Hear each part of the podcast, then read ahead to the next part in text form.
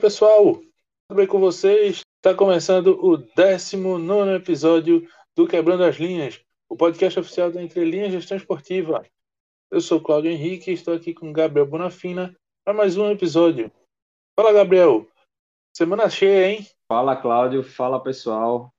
Sempre uma satisfação estar aqui, um prazer. É, para mais um episódio do Quebrando as Linhas, esse podcast que eu tenho um, um carinho imenso, né? E hoje recebemos o João Abel, que é repórter e social media do Estadão, colunista da seção de esportes do Estadão também, e autor do livro Bicha, Homofobia Estrutural no Futebol e coautor do livro O Contra-Ataque. Bom, foi uma conversa muito bacana sobre comunicação e redes sociais no esporte, e ele trouxe um pouco um panorama e sua perspectiva desse mercado né, de comunicação, de como essa profissão de social media, como é que é trabalhar com isso, quais são as nuances, enfim, foi um papo bem legal. Se quiser ouvir mais, continua aqui com a gente, né, na verdade. Mas antes de, de irmos para o episódio, Cláudio, como sempre, por favor, dá os recadinhos para o pessoal. Beleza. Então, semana passada nós realizamos o nosso WebConnect, na terça-feira passada. E nós conversamos sobre plataformas digitais e seu potencial a promoção de experiências aos seus fãs. Assim, foi uma conversa muito massa, enriquecedora. Se você perdeu, confere lá no nosso canal do YouTube. Nós recebemos o Tiago Petroc, parceiraço da Ataque Marketing, além da Inês, que faz um trabalho muito bacana na assessoria de comunicação do esporte Recife, e também o Márcio McCulloch, que assumindo a direção de comunicação do da NBB. Então foi um papo massa, a gente aprendeu muito. Gabriel teve a incumbência lá de mediar essas férias, mas foi muito massa. O papo é, recomendo demais. Na verdade, a gente recomenda demais esse conteúdo e esperamos que vocês deem o seu joinha e se inscreva no nosso canal para os próximos conteúdos que vamos lançar na nossa plataforma. E no último sábado, é, que a gente teve presente lá no Circuito Sports Tech, na Arena de Pernambuco, foi produzido e organizado pelos parceiros do Foot Hub, da Brasil Sport Tech e do Sports Network, o Gabriel Liberati. Ah, foi um papo massa, foi muito bacana. É, mais uma vez o Gabriel deu show de bola mediando lá um papo sobre mercado, educação, é, tecnologia e esporte, né? Então é, foi plantada uma sementinha aqui em Recife é, sobre inovação esporte tech e eu acredito que vai dar vão dar bons frutos, não é não, Gabriel? É isso aí, Claudio. Foi uma semana bem cheia com Conecta e o Circuito Esporte Tech, mas muito satisfatória, né? Foi um evento muito legal. Esse no sábado passado, lá na Arena de Pernambuco. Foi muito bem produzido, foi tudo lindo lá. E a gente fica muito feliz e honrado, ficamos muito felizes e honrados de, de poder participar, né? De poder contribuir um pouco com, com esse movimento e com, com esses eventos. A gente acredita muito na questão do mercado crescer para a gente crescer também. Então, quanto mais players e mais pessoas trazendo propostas como essas são é, é fundamental. Bom, foi muito legal, né? Eu particularmente tive lá mediando. Eu, como falei lá e repito aqui, não tinha nem roupa para estar no meio de profissionais tão gabaritados e tão bacanas, mas eu espero que, que tenha sido legal o papo. Para quem quiser ver, é só ir lá no YouTube do Circuito Sports Tech. E foi um papo sobre educação, tecnologia e esportes, né? E é isto. É, em novembro tem um evento deles. É, é um pouquinho longe de onde a gente está, né? Aqui em Recife, mas se Deus quiser, imagine se a gente conseguisse ir para lá, seria, seria show de bola, hein, Cláudia? Opa, com certeza. Com certeza a gente seria, para a gente seria um prazer estar lá conversando sobre esporte tech e oportunidades, né? Esse é um mercado que, que tem oportunidade demais de, de se trabalhar e Eu acho que, que vale muito a pena estar ligado no Summit. É, vale muito a pena dar uma olhadinha lá e conferir tudo que rolou na edição que rolou lá em Fortaleza e aqui em Recife, lá no canal do Clube Sportec Brasil. E também um outro, um outro, outra sugestão que eu tenho aqui para você que está ouvindo é ouvir o nosso podcast passado, onde nós recebemos o Gabriel Liberati e a Débora Saldanha, e eles falaram um pouco sobre o propósito por trás desse movimento. Né? Então, é, vale muito a pena, dê seu play. Depois de ouvir esse episódio, claro, você volta lá e dê o seu play e confira um pouco sobre o que está rolando nesse universo Sports Tech e as oportunidades podem surgir. Não é isso? Isso aí, isso aí, Cláudio. E também fica a dica aqui, né, do nosso outro parceiro que também está envolvido no circuito como um todo e no evento principal em novembro, que é o Foot Hub. Temos nossa coluna lá, né, que sai na to toda primeira quarta-feira do mês. Então, toda primeira quarta-feira do mês a gente está escrevendo lá sobre marketing, comunicação, enfim. Lá tem muita coisa de tecnologia também, vale a pena. E só para reforçar aqui, né, Cláudio falou na semana passada, mas você pode estar escutando isso daqui a um mês, um ano. Então, enfim, estamos gravando isso aqui no finzinho de setembro de 2021. É... Só para deixar um, uma marca aqui de data para a pessoa se situar. Mas é isso aí. Simbora para o episódio, Cláudio. Agora, toca a vinheta. João Abel, Obrigado por ter topado participar do nosso 19 episódio do Quebrando as Linhas, para falar um pouco sobre a tua perspectiva individual e como tu vê o panorama atual de comunicação em redes sociais, principalmente dentro de um grande veículo como o Estadão. Então, assim, é, eu, eu acredito que a gente vai ter um papo muito interessante porque são dois mundos que se conectam bastante, né? O, o a, a, informação junto com o, o mercado de, de, de, marketing e de comunicação e, assim, vai, vai ser um, um, um papo massa e eu tô muito empolgado. Seja muito bem-vindo para esse papo, cara. Obrigado, eu que agradeço o convite, Cláudio. É um prazer poder falar com vocês. Tenho certeza que vai ser um papo, papo muito bom. Isso aí, João, reforçando aqui o que Cláudio falou, né? Muito obrigado. Segunda vez tu aqui na, na casa, digamos assim, né? Casa virtual. Obrigado por estar aqui com a gente. É sempre bom trazer profissionais que a gente acompanha, que a gente admira também. E você é um deles, obviamente, né? E para começar a conversa aqui, eu queria fazer o que eu faço todo episódio, né? Pedir para tu contar um pouquinho da tua vivência profissional, da tua trajetória, da tua história, enfim, sinta-se à vontade. Bom, eu hoje eu trabalho no Estadão, na equipe de redes sociais, é, mas eu comecei a trabalhar com jornalismo efetivamente em 2015 ainda na faculdade, com assessoria de imprensa. E a partir de 2017 eu entrei no Estadão como estagiário.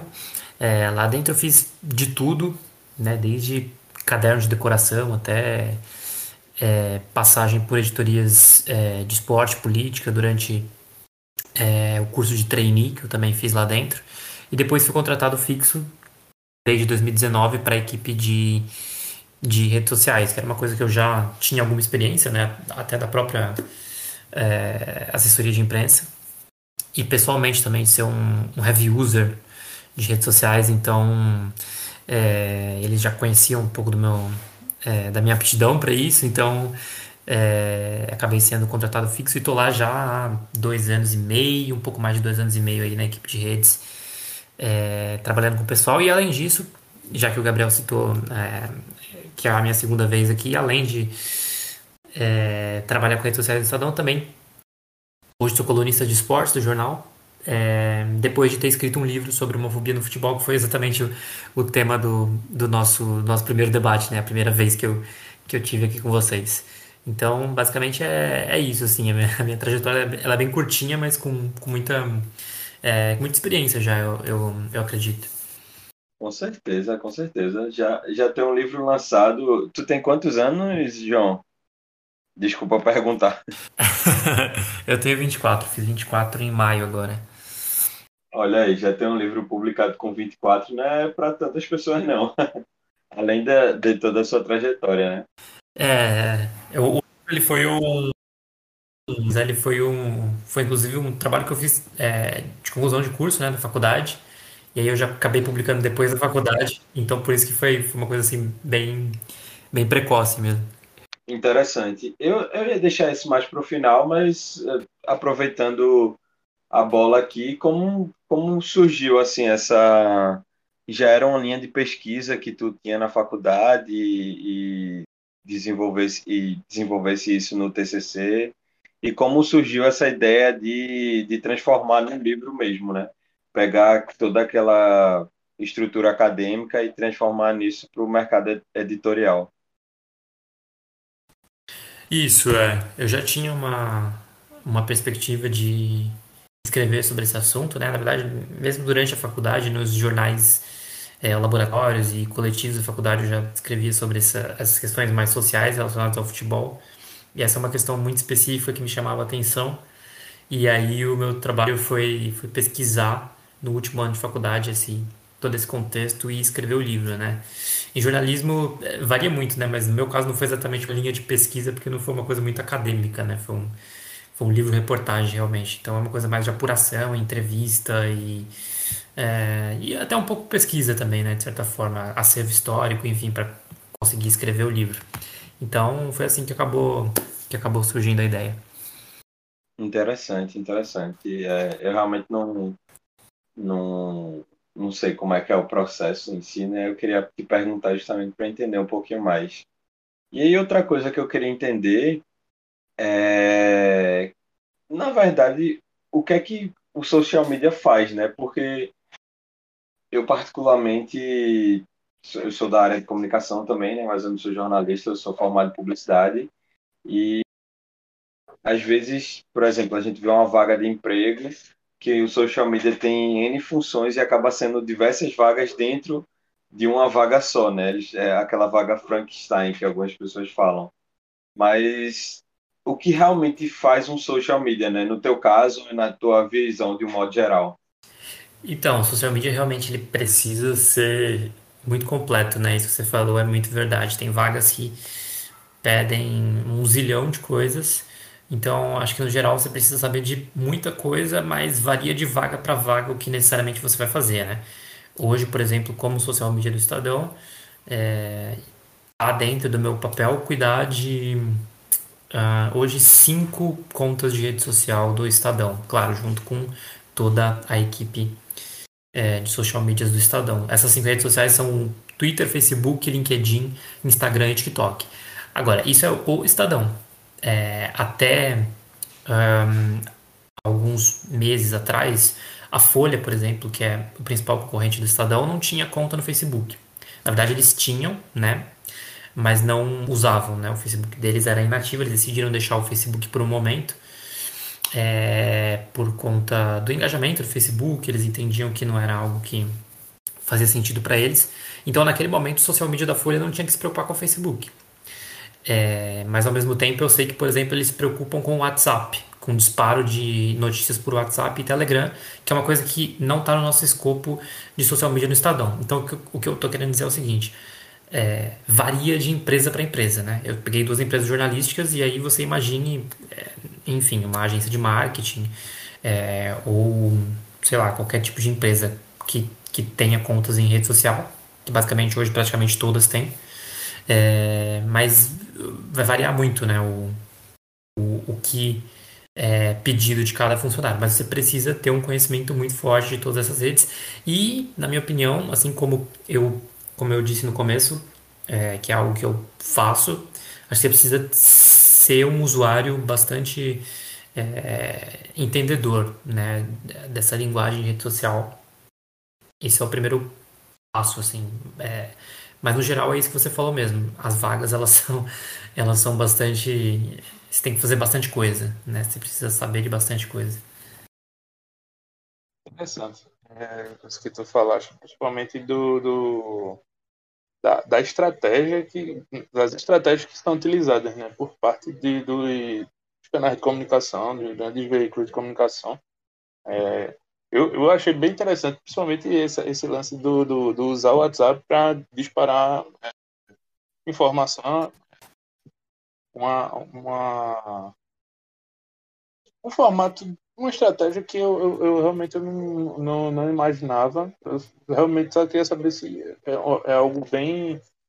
Se bem que é, é uma coisa que a gente é, discute muito aqui, né, eu e Gabriel, quando a gente vai fazer alguma estratégia de evento, de, de, de, de curso, enfim, e é qual é o, o, onde é que a gente tem é, mais assertividade para entregar, sabe? Onde a gente consegue entregar mais conteúdo para o para o uhum. para quem nos acompanha, para quem se interessa pelo nosso conteúdo, enfim, porque a gente sabe que existem algumas alguns algumas redes que hoje não, não estão tão usuais, né? Tu falaste também do, do, do Facebook e hoje em dia é, muita gente tem deixado ou tem deixado de lado ou então tem usado o Facebook meio que como se fosse uma, um espelho de, de, de conteúdo, né? Às vezes você publica no, no Instagram de um jeito e o Instagram ele já joga no Facebook do mesmo jeito. Então é, é, é, é engraçado. Até. É. Eu pessoalmente nem uso mais o. não uso mais o Facebook. É, o Facebook tá, tá meio. tá meio. tá meio esquisito. É, é meio, meio complicado usar. Eu, eu, realmente. É uma plataforma que. É, eu não sei se eu posso dizer que ela caiu um pouquinho de desuso ou se é muito questão do avanço também dos, das plataformas, assim, principalmente porque, por exemplo, é, ultimamente, ultimamente, eu, eu, assim, eu vou fazer uma confissão. Há alguns episódios atrás, no episódio que a gente conversou com, com Débora aqui sobre é, importância digital e tudo mais, ela citava sobre o TikTok, né? Tipo, poxa, não sei o que, e eu lembro que ela dizia, irmão, eu nunca usei o TikTok. Aí, eu, tipo, vou baixar pra ver. E, tipo, hoje em dia eu acho que eu, eu tenho visto mais TikTok do que outras redes sociais, interessante. E o Twitter, né? O Twitter é uma, é uma rede que eu acho que é, às vezes ela é muito boa para assim, ela é muito boa pro bem, muito boa pro mal às vezes, mas assim, é, o TikTok ele é uma, uma, uma ferramenta que eu tipo fiquei caramba, eu pensava que eu não ia cair essa aqui. E acabei, tipo, ficando, poxa, de vez em quando eu tô lá, olhando é, alguns vídeos, olhando alguns conteúdos. É, é, é, muito interessante, principalmente como ele conseguiu, conseguiu me prender, né? Eu nem imaginava. É, o TikTok é o. Acho que ele é a rede social do momento, assim. É... Pra gente, ele, ele ainda não é uma rede social prioritária. A gente entende, a gente, eu digo Estadão, né? Mas tenho certeza que para outras empresas é uma rede social muito importante. A gente tem já uma base é, de mais de 500 mil seguidores lá no TikTok, o que é bastante, assim, a gente construiu isso desde 2019, mas é, embalou mesmo esse ano, a gente começou a produzir mais conteúdo lá, e acho que é uma rede que a grande diferença, a grande sacada do TikTok é que o algoritmo do TikTok é muito bom, né, e é uma rede que quando você entra, você se depara com conteúdo de pessoas que você não segue, e essa é uma lógica que outras redes sociais não usavam, não nesse sentido tão... É, direto de você entrar no app e já se deparar com conteúdos de pessoas que você não segue. Né? Você entra no Instagram, você vai ver a timeline, lá são pessoas que você segue. Facebook é a mesma coisa, Twitter é a mesma coisa. O TikTok tem uma aba ali que ele chama de para você. Ou seja, é um conteúdo personalizado que ele te entrega, independente se você segue ou não aquela pessoa. Mas ele entende que você gosta daquilo e te entrega. E aí, se você quiser seguir, aí é uma escolha sua né? Mas é, é, essa questão do algoritmo do TikTok é, é muito é, importante, porque é, acho que é o que faz a grande diferença e é o que o Instagram está tentando, de certa forma, copiar um pouco agora. E o TikTok, além disso, eles têm uma grande é, base de marketing por trás, né? Assim, eles são o app mais baixado do mundo, pelo menos no ano passado, foram o app mais baixado. E a base deles de marketing é muito forte. O TikTok é impressionante, assim, se você há uns meses atrás eles estavam anunciando o Jornal Nacional, né? Era TikTok oferece Jornal Nacional. É, eles estão nas, nas placas de publicidade dos principais campeonatos de futebol do mundo. A Eurocopa era só TikTok nas placas de publicidade. É, Hoje, os, os dois principais garotos propaganda, os dois últimos, né, na verdade, porque eles já tiveram vários aí, mas os dois últimos, Galvão Bueno, eles, contra, eles fecharam um contrato com o Galvão Bueno para fazer uma propaganda de TV, e o Emicida. Então eles são muito agressivos, eles buscam, eles estão buscando trazer todo mundo para dentro, inclusive jornais, né? Eles, eles entram em contato com cada um dos jornais, cada uma das empresas falam, vocês não querem entrar, produzir conteúdo aqui, é uma coisa que está crescendo. E eles estão conseguindo, eles estão atraindo muito influenciador para dentro dessa rede, muito jornal, muitas empresas, praticamente todo mundo já está lá dentro. E quem não tiver ainda, acho que está perdendo um pouco do bonde aí de, de redes sociais, porque realmente eles são, nesse momento, eles estão com maior hype, assim, né, em relação a Facebook e Instagram. Verdade. E é interessante porque eu acho que como tu falou no começo, assim, ele muda um pouco a, a lógica, entre aspas, né, de, de outras redes sociais, né, em relação até a métricas e tudo mais. E aí eu trago até mais em questão de conteúdo, porque eu também sou um consumidor do TikTok, eu consumo bastante, e é engraçado você ver, por exemplo, alguns crossovers que você não imagina em outras redes, ou então talvez não não façam tanto sentido, mas, por exemplo, a questão da, das famigeradas dancinhas, ou então tem TikToks que são só de fofoca de esporte. E, assim, muita gente pode achar que isso é besteira, mas isso é também um nicho de mercado, né? Assim, tem gente que consome aquilo, então eu acho que ele abre um leque bem interessante para marcas, para como o próprio Estadão e marcas também dentro do esporte, né? Só queria apontar um, isso. Eu acho que o TikTok, inclusive, é muito bom exatamente para quem é bem nichado, assim, sabe? É, é uma coisa que, inclusive, a gente tem dificuldade no Estadão, porque o Estadão é um jornal com várias editorias, né? Política, esporte, cultura, gastronomia, enfim. E a gente publica de tudo ali dentro. E no fim das contas a gente conseguiu, a gente consegue um engajamento legal. Mas assim, a pessoa não, não, não tem uma linha que ela vai saber, ah, isso aqui eu vou entrar no Estadão e vou ver isso. É, e no TikTok tem muito isso, assim, sabe? De perfil de viagem, perfil de comida, enfim, tem coisas ali muito nichadas. Eu lembro que tinha uma época que é, aparecia na timeline, às vezes, perfis de pessoas que é, produziam camiseta. Então, a pessoa desenhando na camiseta ou a pessoa tinha, tinha um perfil de um cara que fazia cartaz de preço de supermercado, sempre aparecia no meu é, na minha timeline, porque era, era muito perfeito o desenho que ele fazia, né, do, da a tipografia ali, então uma coisa tipo muito, muito específica que se fosse outra rede social ninguém ia dar a mínima. E no TikTok aquilo faz muito sucesso. Então, é, esse italiano que eu sempre esqueço o nome dele, é, sei se vocês já viram, que é, ele, ele meio que pega vídeos do TikTok, né, de pessoas ali fazendo coisas que elas poderiam fazer de uma maneira mais fácil, e ele simplesmente dá de ombros assim. Ah, sim, vi é... sim. Então, e ele, cara, ele tem mais de é 10 o... milhões de seguidores, assim, fazendo o Cabe vídeos... Leme, né? Eu não sei se eu disse, eu não sei se eu disse a pronúncia certa. Também não, eu também não faço ideia. Só sei que assim, ele é, um, ele é muito hypado, assim, ele descobriu um jeito de uma coisa assim, é, assim, ele faz todos os vídeos, praticamente todos, né? Ele de vez em quando ele faz uma coisa diferente, mas todos são muito parecidos.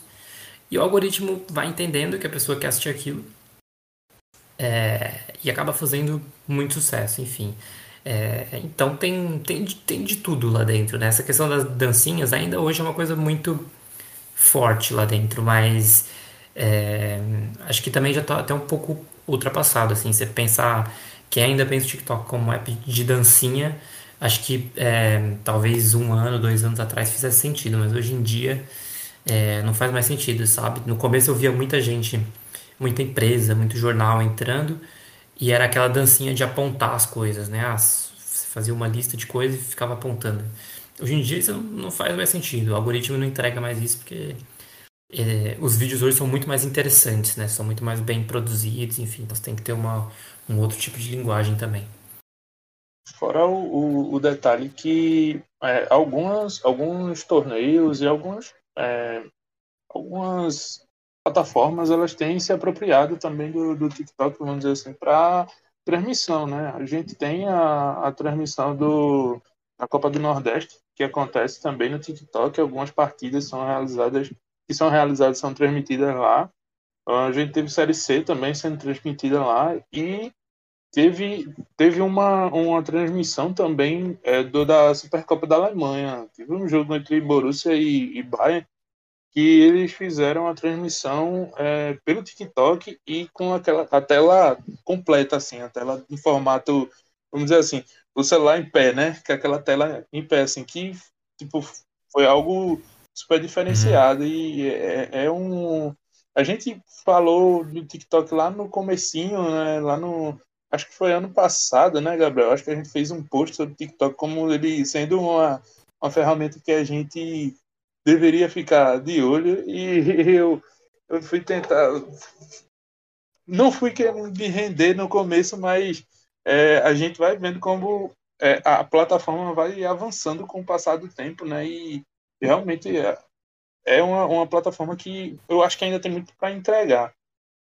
É, é, engraçado essa evolução do, do, das redes sociais e a gente já fica esperando qual vai ser a próxima. É, a gente, essa, é uma, essa é uma coisa importante, né?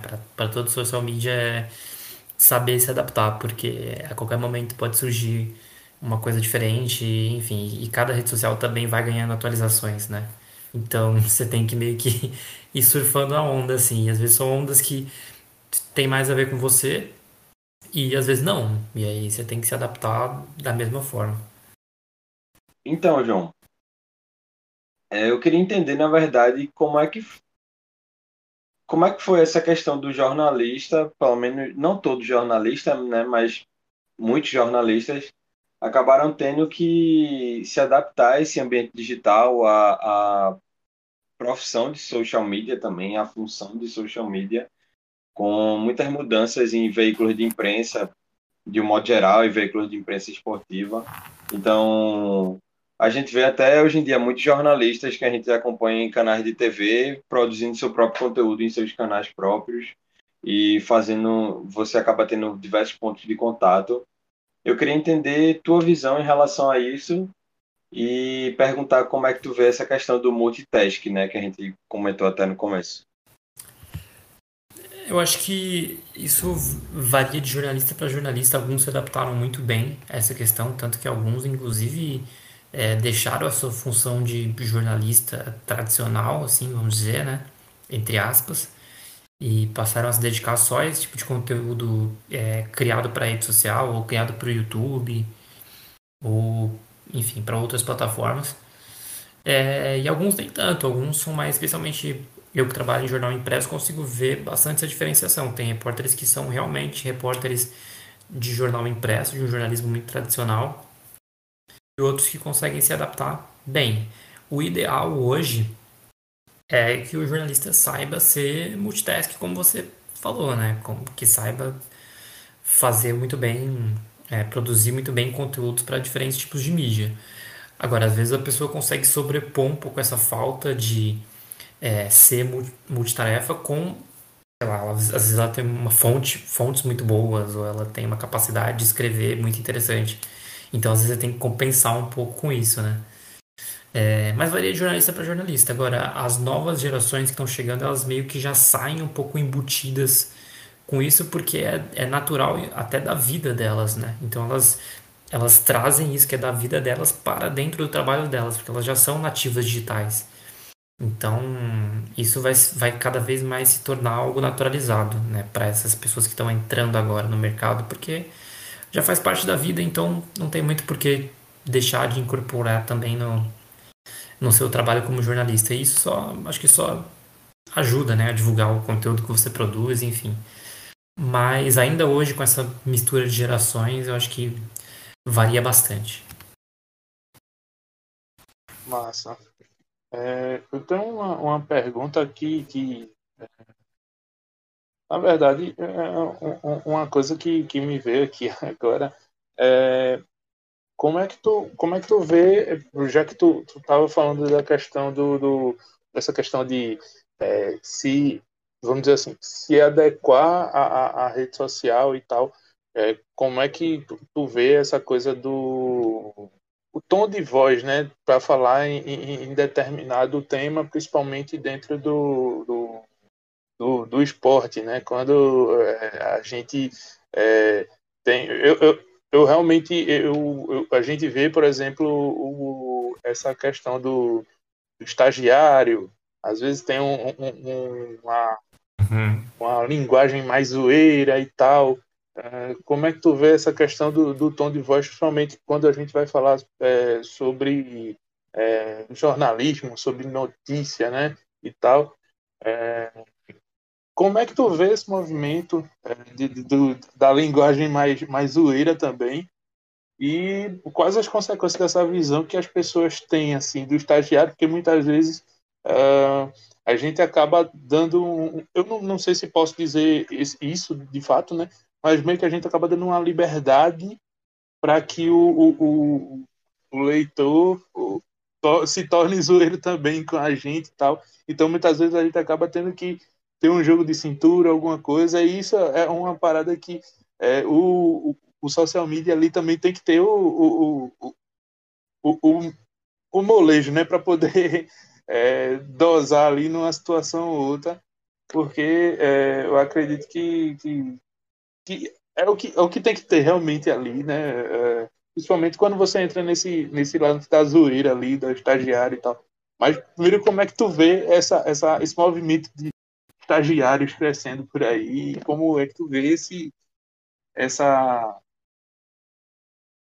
Como é que tu vê, você vê as consequências, né? Vamos dizer assim. Então, é, isso é, isso é interessante porque é, quando eu comecei a fazer jornalismo, e isso acontece com muitas pessoas, na verdade, que começam a cursar jornalismo. No, no início, elas entendem, e eu também entendia, que o jornalismo era uma, uh, era uma coisa bastante séria, né? E é algo sério, né? Você lidar com notícias todos os dias. Mas sério no sentido de que você precisa ser imparcial e não deixar se levar pelo uh, pelo entretenimento ou pela, enfim, né, pelo viral que hoje em dia é muito forte nas redes sociais e tal, né? Então você não pode se deixar levar por isso. É, hoje em dia eu acho que eu já tenho uma, uma, uma visão um pouco diferente. Eu acho que é, eu tinha, inclusive, professores que me diziam que jornalismo e entretenimento não se misturavam.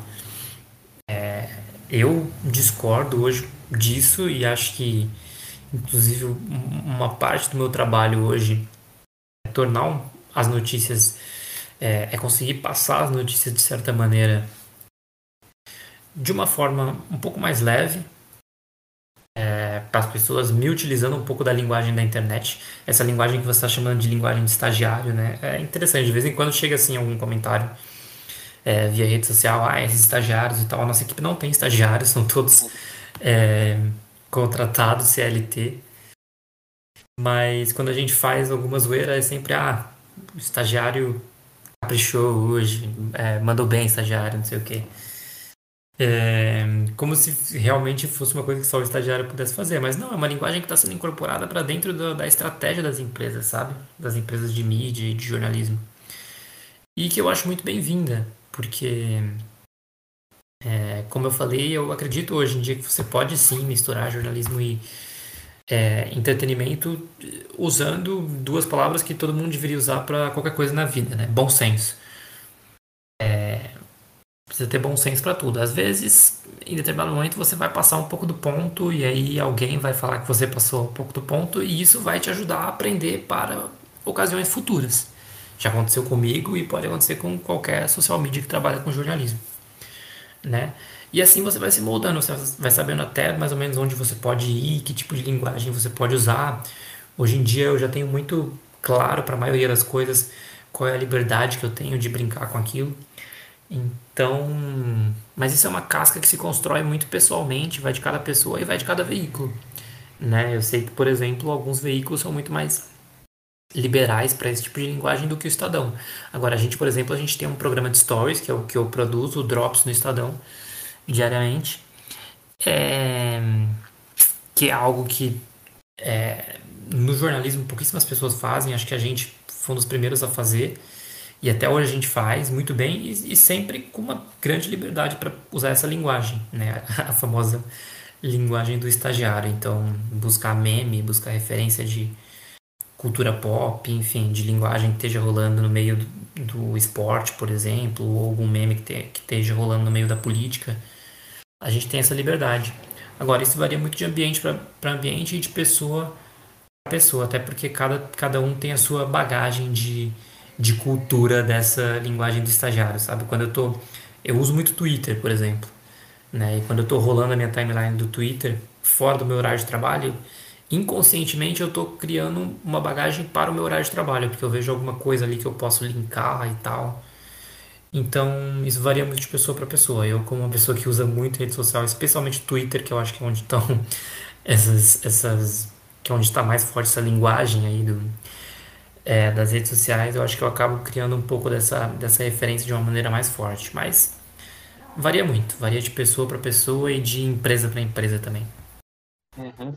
É, eu achei, achei interessante, principalmente é, porque a gente falou sobre estratégia e, mais uma vez, eu, eu, eu acredito que tem muito desse, dessa questão de também você ter esse, esse saber bem aonde ou com quem você vai falar, né? Essa coisa de ter bem definido esse lance do público-alvo direitinho e tal, é, para fazer parte da estratégia da, da comunicação, né? Eu acho que desde é, de um, de um é, veículo de comunicação, como é, uma empresa ou, ou qualquer outro é, qualquer outro qualquer outra organização que, que procura se comunicar né, com o público, eu acho que realmente tem que tem que procurar entender para poder é, falar da, é, da, forma que vai é, chegar ali ao seu público da forma que ele quer ouvir, né? Vamos dizer assim.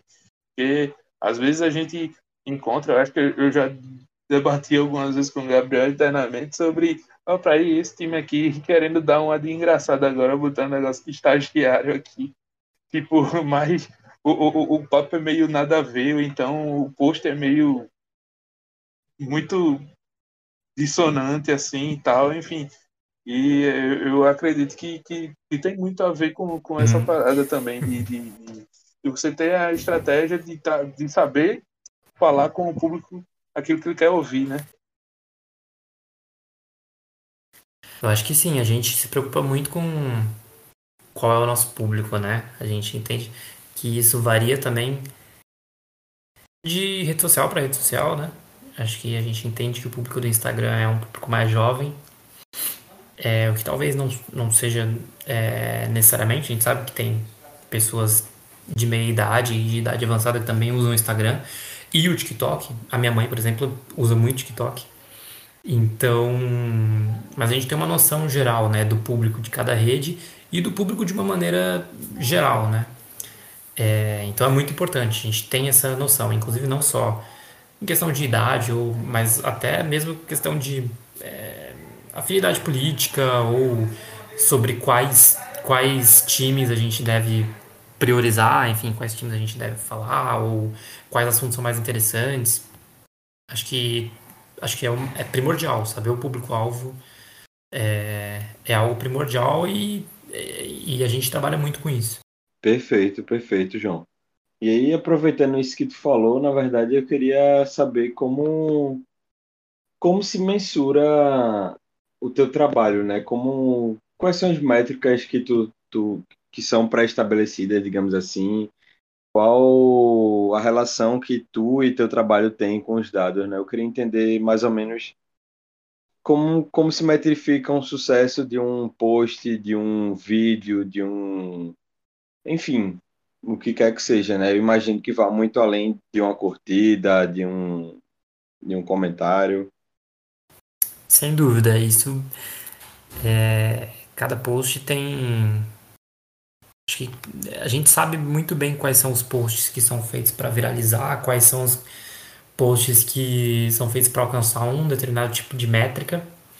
É, eu gosto muito de analisar estratégias de redes. Então, mais uma vez, eu acho que isso é muito do perfil de cada social media. Tem social media que é muito bom na linha de frente, né?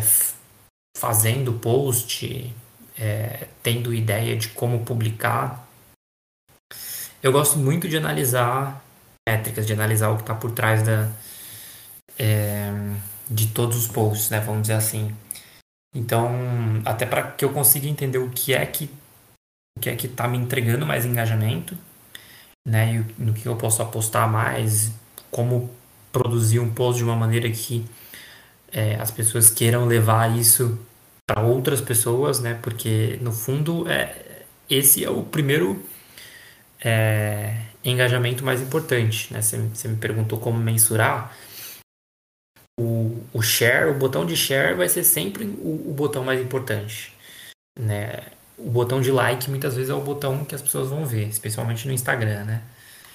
Mas o share é o que vai te trazer muitas vezes é o que vai levar o seu conteúdo, na verdade, muitas vezes para pessoas que não te seguem, né? Então, ele é sempre o engajamento mais importante. Aí cada rede social tem o seu tipo específico de, de engajamento. Tem posts que são posts que são feitos no Instagram, que a gente sabe que são posts que as pessoas vão salvar a ver em determinado momento no futuro. Então, sugestões de, é, não sei, de conteúdos culturais ou algum tipo de informação que elas achem relevante salvar para ver depois. É, e tem posts são feitos mesmo para terem dezenas de milhares de likes, a gente sabe disso. Em geral, a gente entende que a gente precisa é, distribuir as coisas que são mais relevantes.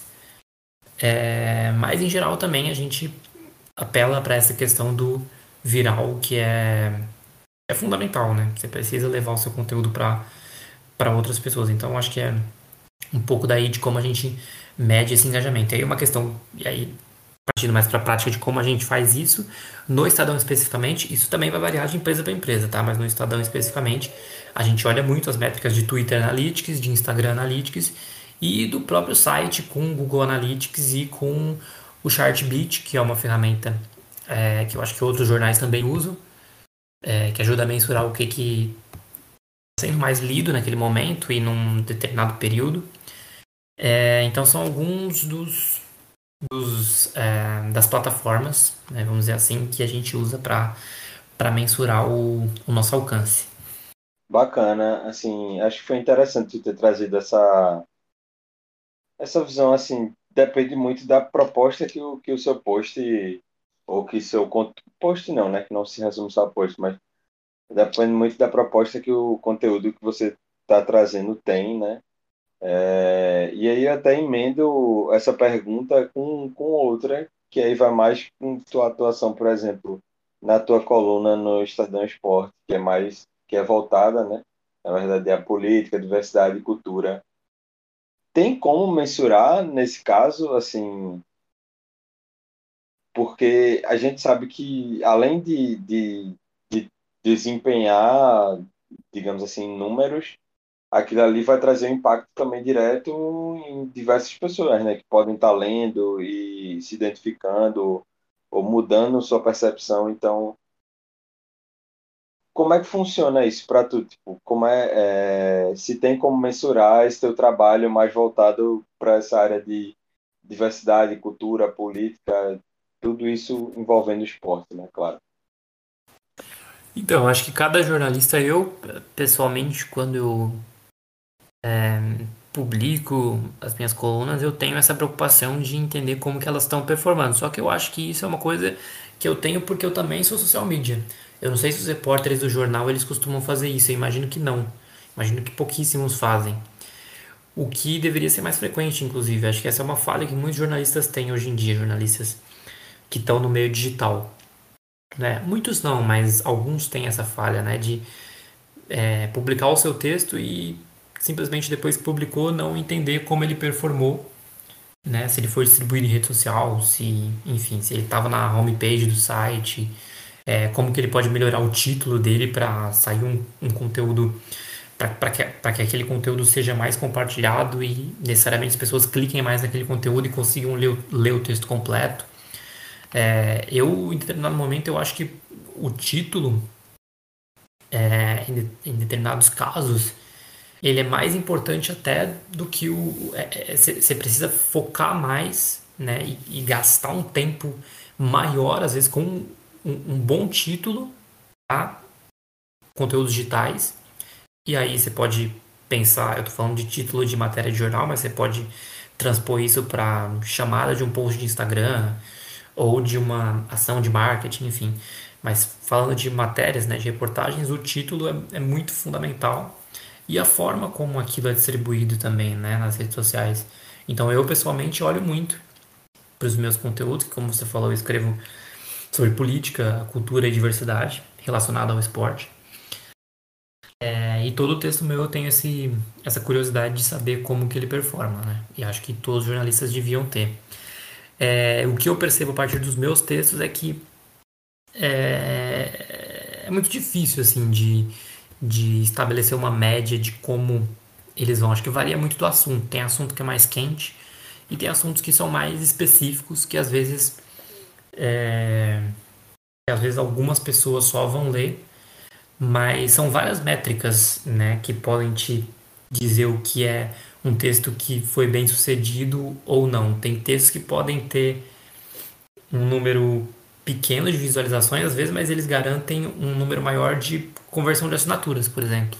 Né? Então, é, é um tema que atinge menos pessoas, mas aquelas pessoas estão tão interessadas que elas vão lá e assinam o jornal só porque o texto é sobre aquele tema. E tem outros textos que, às vezes, são sobre um assunto que é muito difundido em outros jornais, então as pessoas às vezes até tem mais cliques, mas não tem tanta conversão. Então são várias métricas que a gente tem que olhar, né? E isso eu acho que não só para o jornalismo, mas para outros é, outros segmentos também. Massa. Ô, ô João, tu já estivesse, é, vamos dizer assim, é, tu já tu estagiaste no, no SM marketing esportivo, certo? Eu dei uma, uma, uma olhada aqui no seu LinkedIn. tu estagiaste no. Isso, Boa. isso, isso, isso. No, na SM foi, foi a primeira é, assessoria de imprensa que eu citei no começo foi a SM. Eu trabalhei na SM durante entre 2015 e 2017. Eu trabalhei lá, é, eu trabalhava com assessoria de imprensa especificamente é, do Palmeiras aqui em São Paulo. Então, todo o conteúdo de rede social e de site do Palmeiras aqui em São Paulo, é, que eram os clientes, né? A ESM tem uma série de clientes de clubes de futebol a times de, de vôlei ou às vezes atletas mesmo, enfim. Então, a minha função era, era trabalhar especificamente com, é, com esse gerenciamento de conteúdo do Palmeiras, que era um dos clientes. Massa.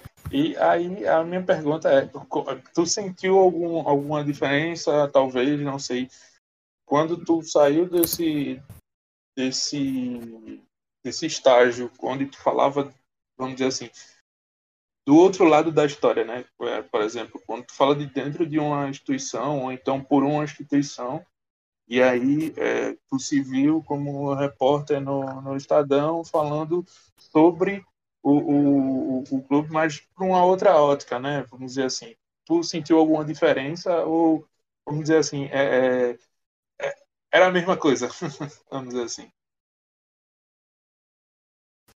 Não, acho que é bem diferente quando você troca, é, quando você vai para outro uhum. lado, né? É, eu especificamente eu não, eu não trabalhei com como repórter da editoria de esportes no Estadão, eu cheguei a escrever matérias já para a editoria de esportes, mas assim, ser repórter, é, oficialmente repórter de esportes do Estadão, é, eu nunca fui. Então, no dia a dia, eu, não, eu sei que o Estadão tinha um jornalista é, setorista do Palmeiras. Hoje em dia, essa coisa de setorista também nem existe mais dentro de, de jornais. Eu acho que talvez em, é, em televisão, talvez até exista, não sei, mas dentro de jornal não existe mais. Você cobre de tudo. Mas antigamente tinha setorista de, de, de cada clube, né? E imagino que é um trabalho bem, bem diferente, porque é, quando você está do lado da assessoria, em geral, você tem que trabalhar pela imagem do, do clube, né? Ou da empresa que você está assessorando, da pessoa que você está assessorando, enfim. Né? E quando você é jornalista, você não tem esse tipo de vínculo, você simplesmente precisa reportar aquilo que está acontecendo, né? É, um exemplo claro, eu lembro uh, em 2015, acho que foi em 2015, o Palmeiras tomou uma goleada da Chapecoense, acho que foi 5 a 1 é, O título que, que eu escrevi para a matéria do site do Palmeiras é completamente diferente do título que saiu nos jornais. Nos jornais saiu vexame, vergonha, é, esse tipo de adjetivo. No, no site do Palmeiras era uma coisa do tipo: Palmeiras é superado pela Chapecoense e, ponto, assim. E aí o texto descrevia ali muito. É, de uma forma muito sóbria, sem corneta, uhum. o que tinha sido aquele jogo. Então é completamente diferente. É diferente. Você está do lado da assessoria e está do lado da redação.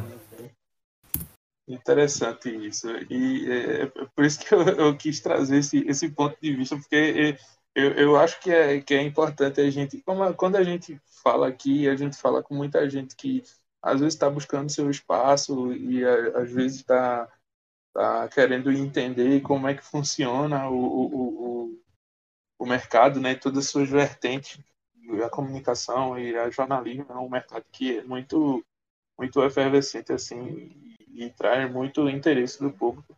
É, e às vezes as pessoas realmente têm essa, essa coisa de que achar que a comunicação é realmente é, deve ser, deve funcionar do, do, do mesmo jeito, né? De, tanto de um lado quanto do outro, vamos dizer assim. E dentro desse, desse processo, é, eu acredito que produzir, editar conteúdo, essas coisas, foi, foi, a, a, a, foi uma coisa que com o tempo tu foste aprendendo ali, desenvolvendo aquela coisa do que a gente falou até no, no, no em outros episódios, que às vezes a turma vê o, o, o, glamour, mas não vê o corre, né? Que é de desenvolver todo, todo esse conhecimento técnico, prático de, de, de ferramentas, assim. É como tu aprendeu, assim, a desempenhar isso na área. Foi no feeling, foi aquela coisa de vou, vou pegando aqui o bizu de como é que faz uma, uma coisa ou outra aqui na rede social e acompanhando né, a evolução, como a gente foi falando aqui, ou, sei lá, fosse mais técnico, fosse buscando mais, mais conteúdo aqui para estudar mesmo e tal. Eu, pessoalmente, eu vou muito no meu feeling e na minha percepção e acho que Acho que você precisa sempre ter uma mescla das duas coisas. Você precisa ter esse feeling. Se você não tiver uma, uma experiência, né? Como eu já citei aqui na nossa conversa, uma bagagem de usar a rede, entender como ela funciona, saber o que, que é que performa melhor ali, é, você vai acabar não conseguindo produzir coisas tão interessantes. Então, muito disso tem a ver com o meu, meu próprio entendimento, né? pessoal dessas plataformas e tal. E acho que vamos dizer assim, uns 20, vai, uns 20%, uns 10%, enfim. É, são coisas que eventualmente eu, eu aprendi com alguém, alguém me ensinou uma determinada técnica, ou eu fiz um curso específico para entender aquilo. É, mas no geral é muito, é muito feeling de entender e de processar. E aí quando você processa, aí aquilo fica na sua mente de, ah, não, esse aqui é uma estratégia interessante ou esse aqui é um aplicativo bom para editar vídeo. É, essa é uma forma interessante de fazer um post no Instagram. Enfim, aí você vai meio que criando ali a sua é, a sua bagagem mesmo de, de ferramentas, né, de como fazer essas coisas. É, mas para cada pessoa acho que funciona de uma maneira. Tem pessoas que vão aprender muito fazendo cursos e tal, e tem outras que vão meio que é, não é necessariamente um autodidata, mas enfim, vai meio que pegando durante a prática, né? Foi uma coisa que eu, eu pessoalmente acabei acabei fazendo e tem muita coisa que hoje em dia eu ainda não sei exatamente como fazer, mas eu sei fazer uma, uma boa é, quantidade de coisas relacionadas à rede social, claro. Interessante tu trazer isso, porque é, eu acho que reforça muito aquela questão de não existir uma fórmula, né? É, vai muito do processo de cada um, assim, como cada pessoa desempenha melhor e funciona melhor. Acho que foi legal tu ter trazido isso. E aí, João, queria te agradecer aqui. A gente já está caminhando para o final. Vou só pedir um, um, uma perguntinha final, né, para tu, mas já adiantando aqui meus agradecimentos, nossos agradecimentos, na verdade. Acho que foi bem bacana o papo. Eu particularmente por não nunca ter atuado como social media, enfim, eu tinha bastante curiosidade e interesse na área e, eu vou sair daqui aprendendo mais sobre isso. É, e aí, o que eu vou te pedir só, na verdade, é tuas referências e se tu tem alguma dica aqui para o pessoal, né? De conteúdo, de enfim, de profissional e quais referências tu tem nessa área de comunicação e de social media também, se quiser. É, então, eu tenho algumas referências, assim, a maioria das minhas referências são do próprio jornalismo, né? Então, para quem se interessa por enveredar nessa área especificamente de redes sociais para jornalismo, é, primeiro eu vou convidar as pessoas a conhecerem o conteúdo que a gente, que a gente produz no Estadão. É, a gente tem uma equipe bastante reduzida de seis pessoas, né, um editor e cinco social medias, mas a gente consegue produzir bastante coisa. É, vídeos no TikTok, enfim, posts interessantes no Instagram. É, então, primeira coisa, convido vocês a conhecer o nosso conteúdo. E aí eu acho que tem algumas referências de, de é, é, especialmente até de veículos de fora. No TikTok, por exemplo, o Washington Post acho que recentemente chegou a um milhão de seguidores no TikTok e eles têm uma conta muito específica com um é, com um cara que faz todos os vídeos do Washington Post e são super bem produzidos assim e todos numa pegada meio é, bem humorada, sabe, de de criar uma é, é, uma cena ou enfim alguma coisa relacionada às principais notícias. Então acho que o Washington Post é uma boa referência no TikTok, mas tem muita gente fazendo um trabalho bom lá dentro. O UOL tem uma conta muito boa no, no TikTok, enfim. É, e para as outras redes sociais, eu acredito que a gente tem boas referências no, no Brasil também. É, mas vale ficar de olho também nesses, é, no que está sendo feito lá fora. Né? O New York Times tem uma conta acho que com mais de com quase ou com mais de 10 milhões de seguidores no, no Instagram, então é sempre importante você entender o que que tá é, o que que tá rolando também nos, nos veículos de fora trazer esse tipo de, de conteúdo. E a gente acaba também tendo referências de influencers, né? Enfim, de pessoas que produzem conteúdo para o Instagram e que não são necessariamente do, do jornalismo, mas que às vezes produzem conteúdo de uma maneira, né? Vídeos muito curtos ali, explicativos, é, e que às vezes te ajudam a entender que você cons consegue também incorporar esse tipo de conteúdo para dentro do, do jornalismo tradicional, vamos dizer assim. É, então acho que é meio que ficar ligado nessas contas e tal, é, e pegar as referências e ir testando, né? Rede social é muito de, de é, tentativa e acerto ou erro, né? E aí você vai meio que moldando a forma como você acredita que é, que é a melhor estratégia para o seu tipo de conteúdo, né? Que muitas vezes, é, como eu falei, varia muito, né? Não só jornalismo, mas enfim, para outros outros setores também.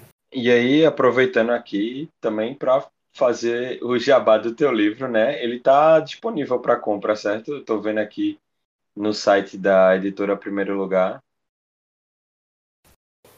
Sim, está disponível para compra no site da editora Primeiro Lugar, o livro físico. É, quem quiser pode entrar edprimeirolugar.com.br. Lá tem, na verdade, diversos livros sobre é, esporte, futebol, enfim. E também está disponível é, na versão e-book, para quem preferir, na Amazon. É só pesquisar por bicha na Amazon ou no, no site da Primeiro Lugar que, que vai encontrar o livro. Show.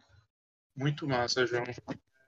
Cara, mais uma vez, muito obrigado pela tua participação aqui, colaboração e, poxa, todos os insights que tu passou pra gente É, foi muito massa, vai agregar bastante para quem está ouvindo e para a gente também, porque a gente também faz às vezes de social media aqui na Entrelinhas, então é, a gente vai pegar um pouquinho desse, desses bisus que tu deu para a gente.